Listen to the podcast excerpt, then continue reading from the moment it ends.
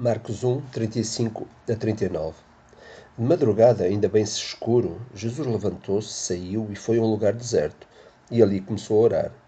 Então Simão e seus companheiros saíram para procurá-lo, e quando o encontraram, disseram-lhe: Todos te procuram. Jesus lhes respondeu: Vamos a outros lugares, aos povoados vizinhos, para que também eu pregue ali, pois foi para isso que vim. Foi então por toda a Galileia, pregando nas sinagogas deles e expulsando os demónios. Cafarnaum começou por ser, estrategicamente, a cidade onde Jesus se alojou no início do seu ministério junto com os seus discípulos.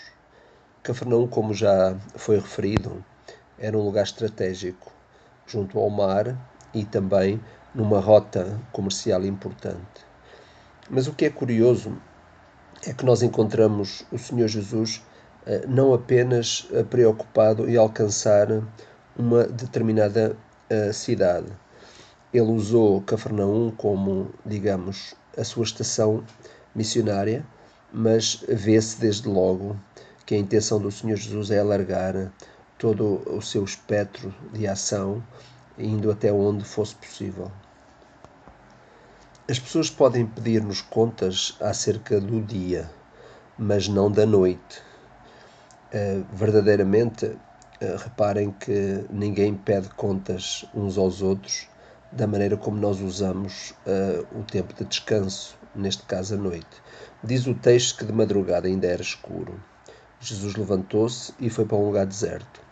Esta, nós, esta, esta nota nós percebemos, e, e Marcos é, é, muito rico nestes pequenos pormenores, já falei, não só a preocupação dele em relação aos detalhes, ele é, tem uma, faz uma cobertura jornalística muito boa, ele vê-se como um repórter e, portanto, há, há, pequenos pormenores que ele, na verdade, traz para o texto que são riquíssimos para nos ajudar a entender aquilo que era, eh, digamos, o dia a dia do Senhor Jesus e quais eram, eh, qual era a componente diária de Jesus em relação àquilo que ele próprio fazia. Marcos tem algumas características que nos dá esta perspectiva e nos faz encaixar de uma forma perfeita dentro daquilo que é a agenda do, do Senhor Jesus.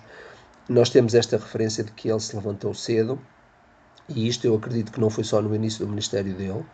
Jesus levantou-se cedo, saiu para um lugar deserto, onde ninguém mais o podia incomodar. Ele procurou aqueles momentos de silêncio, porque ele durante, os, durante o dia não os conseguia ter. Então, a necessidade do Senhor Jesus de estar em comunhão com o Pai era tanta que ele teve que procurar ou reaver a sua agenda de alguma maneira para poder um, ter aquele tempo que era fundamental para ele antes do início do dia. É? E às vezes nós enfatizamos muito aquela questão do devocional, às vezes o fazemos, um, enfim, a maior parte das vezes só para dizer que o fizemos, para ficar bem com a nossa consciência, mas uh, não é, não é isso que na verdade Jesus faz ele, se tiver necessidade de roubar à noite para que o seu dia seja cheio, então ele o faz. Há pessoas que, na verdade, não conseguem dispensar o silêncio. Um, ainda ontem estava a ler o Salmo 63 e realmente o Salmo 63 tem uma riqueza muito grande em relação àquilo que é o entendimento de Davi relativamente à presença de Deus. Né? E ele fala muito sobre isto também. Esta, este desejo de acordar de madrugada para poder buscar a face de Deus é muito expressiva e é muito rica também. E Jesus o faz porque ele realmente sente necessidade de conversar com o Pai. Não é que o poder lhe faltasse, não é que a sua humanidade o carregasse demasiado, não é, é que há esta necessidade em Jesus, porque é uma necessidade que ele nunca deixou de ter. Ele sempre viveu em comunhão com o Pai e, portanto, não era a humanidade que ele assumiu que iria cortar isso. Nós sabemos que houve apenas uma altura na história da eternidade em que o Pai e o Filho ficaram separados, que foi quando ele morreu na cruz por nós. Quanto ao mais, a eternidade foi aquilo que, que na verdade sempre houve é? entre Jesus, eh, Pai e o Filho, embora nós não compreendamos muito bem tudo isto, mas uh, sabemos que essa ligação e essa comunhão nunca deixou de existir. Portanto, eh, não era a humanidade de Jesus que iria efetivamente, limitar aquilo que era a sua relação com o Pai Celestial, neste caso com a Trindade. Nós às vezes queixamos-nos por menos, não é? Às vezes uh, advogamos cansaço extremo e por isso temos que deixar de fazer as coisas, outras vezes queixamos porque na verdade precisamos dormir 8 ou 9 horas por noite e que ninguém nos incomode com isso. Portanto, às vezes nós estamos nas coisas e na verdade são as coisas que circulam à nossa volta em vez de, ser, em vez de sermos nós a circular à volta das coisas. Quer dizer, e, e, e, às vezes isso limita também a nossa capacidade de serviço, porque nos centramos muito em nós mesmos. Eu vejo Jesus aqui a realmente procurar a, as soluções para aquilo que era fundamental. E isto é uma das práticas da vida cristã que nós precisamos de desenvolver. É procurar as soluções para aquilo que é fundamental. Nós sabemos que Jesus estava tão rodeado de pessoas era realmente muito cansativo responder às necessidades dos doentes, pregar a palavra. De repente aparecia alguém com um, um, um, problema muito sério que, inclusive, devia de mexer com a emoção do próprio mestre. Eu acredito que os dias para Jesus eram esgotantes do ponto de vista emocional. Aliás, lidar com pessoas nós sabemos que é muito, muito desgastante. Não é? E Jesus lidava com pessoas. E por isso, o que é que ele faz? Ele não rouba ao tempo das pessoas, ele rouba ao seu descanso, ele rouba ao seu tempo de dormir.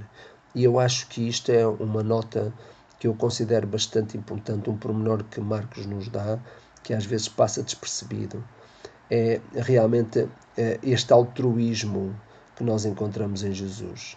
Esta forma de colocar os outros em primeiro lugar, de forma a não roubar aos outros, de forma a não eh, prejudicar os outros nas suas necessidades. Jesus prejudica-se a si próprio. Isto é, ele assume uma postura de prejuízo para consigo mesmo eh, em função das pessoas que ele sabe que realmente necessitam dele. Claro, temos aqui o episódio em que Simão Pedro depois com todo aquele entusiasmo, de repente eh, vão à procura de Jesus e não o encontram, nem sequer repararam que ele saiu cedo de casa, ehm, saiu uh, sem, isto é, com preocupação em não acordar ninguém, e, e ele saiu uh, e ninguém o, o, ninguém o encontrava, e Pedro achou pela primeira vez que, que aquilo foi muito estranho. Depois ele habituou-se à ideia de que Jesus saía cedo para orar, é? mas para ele aquilo foi uma novidade. Então Jesus uh, voltou e realmente trazia uma nova diretriz. Qual era a diretriz? A diretriz é que o ministério não podia confinado, ficar confinado a Cafarnaum. Ele tinha que ir a outros lugares, a outros povoados vizinhos, para que ali fosse pregado também uh, o Evangelho. E é assim que Marcos nos diz que por toda a Galileia Jesus pregava nas sinagogas e expulsava os demónios. Esta referência aqui é muito importante. Reparem, eh, eh, esta referência de Marcos à expulsão de demónios, isto significa, como dissemos ontem, que realmente este foi um grande obstáculo que Jesus encontrou. Obstáculo no sentido em que era uma necessidade que o povo tinha. Havia muita gente naquela região que realmente estava possuída por demónios. E, e, e Paulo enfatiza, eh, Pedro, desculpem, Marcos enfatiza isto. E enfatiza isto de uma maneira uh, muito interessante para mostrar que realmente a missão que trouxe Jesus à Terra era uma missão espiritual para dissipar as trevas. E nós precisamos compreender isto hoje ainda. Nós temos que ter a, a, a, mensagem do Evangelho tem que ser pregada, não apenas ficar confinada ao lugar onde a igreja está, mas a igreja tem que sair, a igreja tem que anunciar a palavra, não estamos a falar aqui da criação de igrejas, porque isto é, é, outra questão. Estamos a falar da necessidade de fazer com que a mensagem de esperança, a mensagem de salvação chegue a outros lugares, chegue a outras terras. E é importante que uh, este sentido de universalidade de missão que Jesus nos mostra, que seja realmente algo que as igrejas apanham para si, que os próprios discípulos de Cristo apanham para si. Nós temos que anunciar uma mensagem de esperança. Às vezes, nas nossas conversas pessoais com os nossos amigos não crentes, entramos um bocado na conversa deles. Eles é que dão o mote para as conversas. Fala-se de futebol, a gente fala de futebol. Fala-se de moda, fala-se de moda. Fala-se política, fala-se política. E nós nunca tomamos uh, aquilo que é a liderança da conversa para introduzir palavras, conversas que na verdade nos podem ajudar a trazer a esperança para o coração dos outros.